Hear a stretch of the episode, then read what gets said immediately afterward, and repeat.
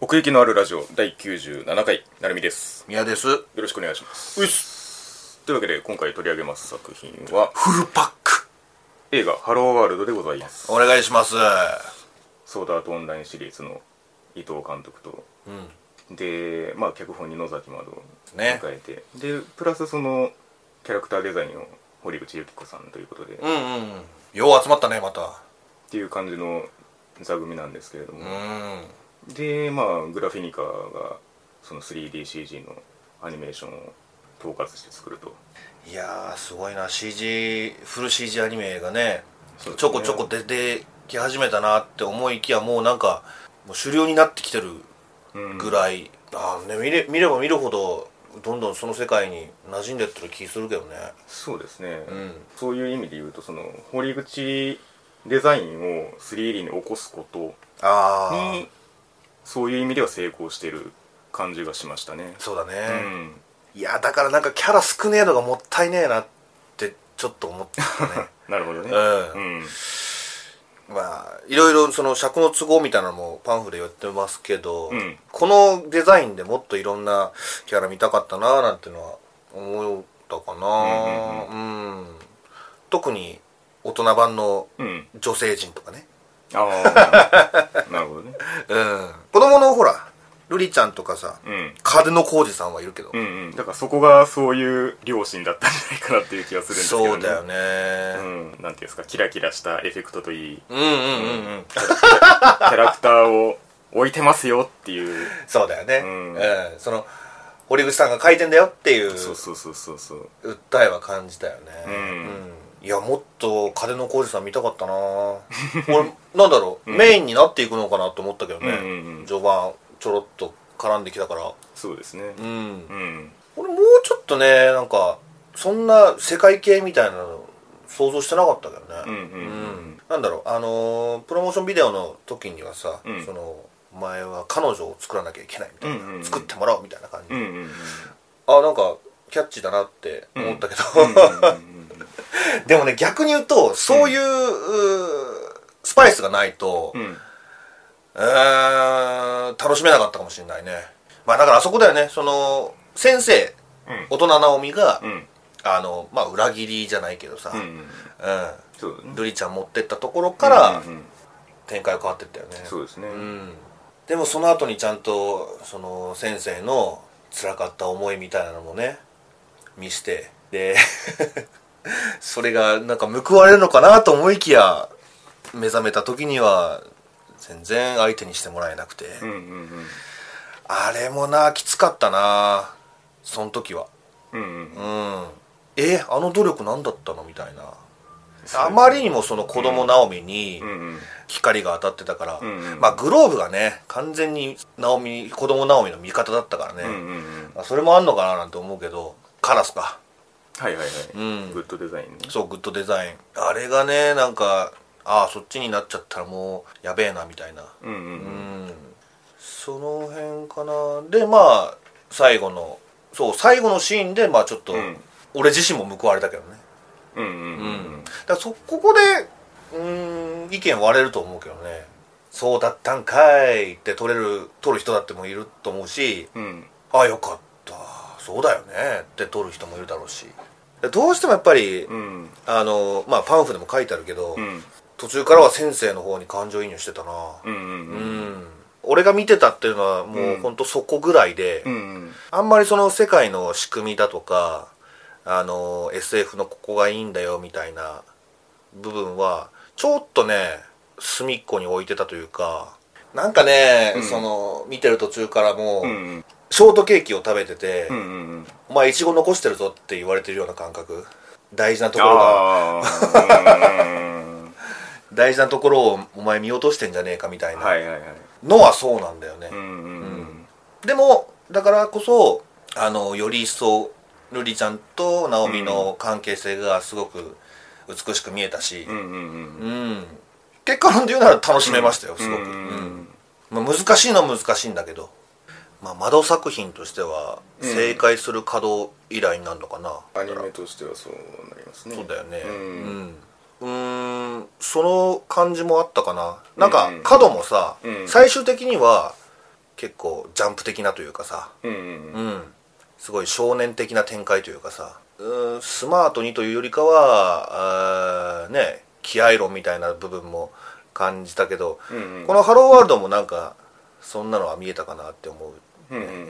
ハローワールドで言うとまあ最後のシーンとかちゃう？いやもうグッドデザインを使ってその京都タワーを押さえつけるシーンだとか、うん。まあそれまでの流れもう一連がなんかもうね、うんあのーグッドデザインを使っていろんなことをするやんか、そのなんか覚醒状態みたいなのもさ、いわゆるその少年史的展開というか、あの辺は高ぶったけどね。だからそこでちょっと思ったかな。その角であったような、うん。ああいう展開みたいなのは、うんうんこの辺なのかなみたいな、うんうんうん。味として。うんうん。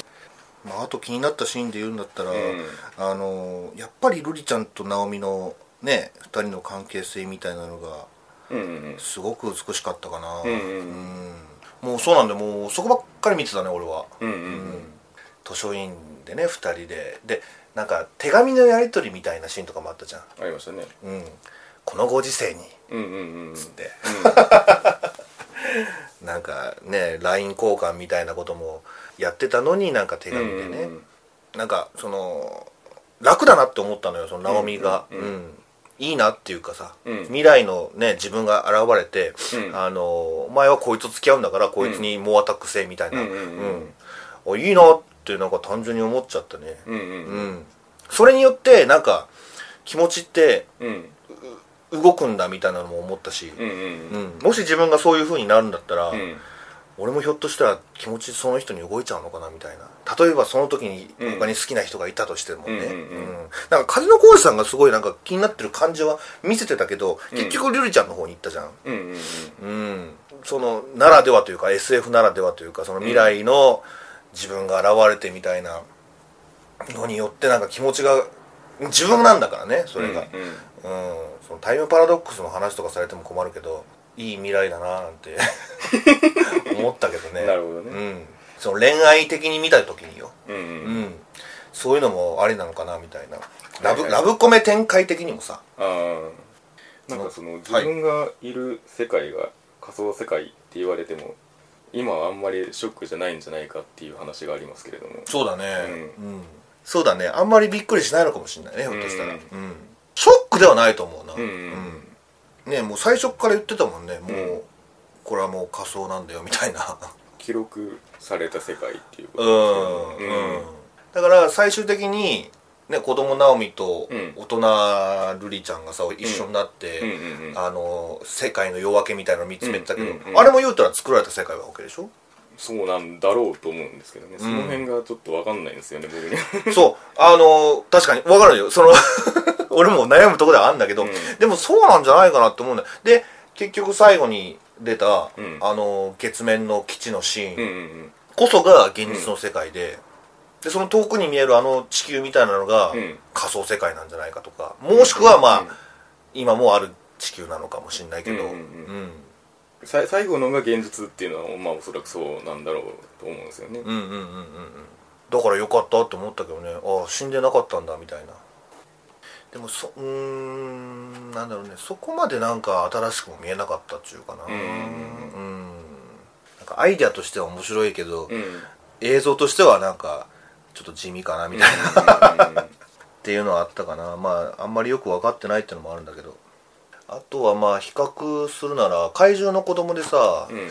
なんかすごい映像のラッシュみたいなのあったじゃん,、うんうんうんうん。なんかビッグバンじゃないはいけどさ、はいはいハローワールドでもちょっとそういうのに似たような感じの、うんうんね直美が飛び出してたよね、うんうん世界改変が行われる時になんか中心に飛び込むじゃない、うんうんうんあそこでなんか似たようなのあったけど、うんうん。でもまあ似て非なるもんだなってのは思ったね、うんうんうん。僕としては好みなのは怪獣の子供の方が好きかな、うんうんデジタルデジタルしてなかったなんかすごい。ああなるほどね。うん、うん。そっちの方がなんかまあ確かにハローワールドのらしさではあるんだけど、うん。ただ好みで言うなら怪獣の子供みたいなもっとわけのわからんぐねぐねぐねぐねしたやつの方がうん。好みかなそうなんだよね。なんか比較対象がちょっともうすでにあるもんだから。そこでちょっとこれよりはなあれよりはなみたいな感想にはちょっとなっちゃうけどね。なんか川辺でさ瑠璃ちゃんとお話ししててさ、はいはい。なんかあれもさ今考えるとすげえベタだなって。あ でもそのベタをさ、あはいはい。突き抜けてる魅力があるかなって思うんだよな、そこはすごい伝わるんだよ俺。うんうんうん。ただまあ肝心の SF 要素みたいなのがねうん。うんうんそこまで刺さんないんだよな。なるほどね。うん。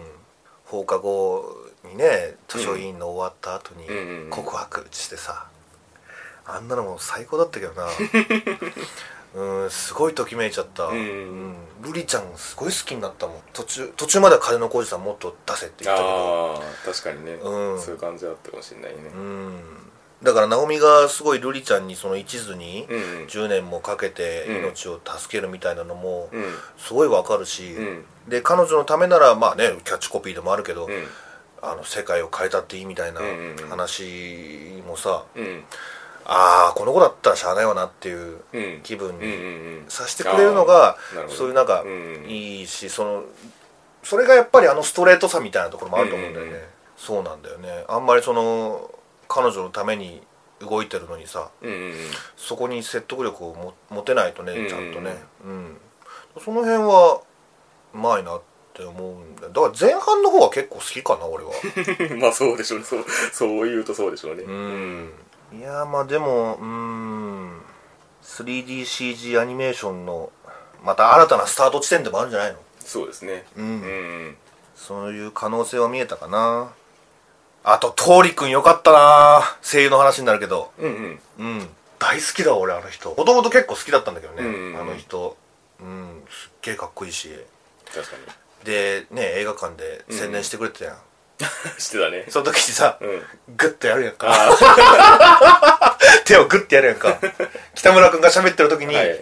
グッてやるやんか、うんあれにグッてやられた。あ 多分あれ流れてるの京都だけですけど。あそうなの？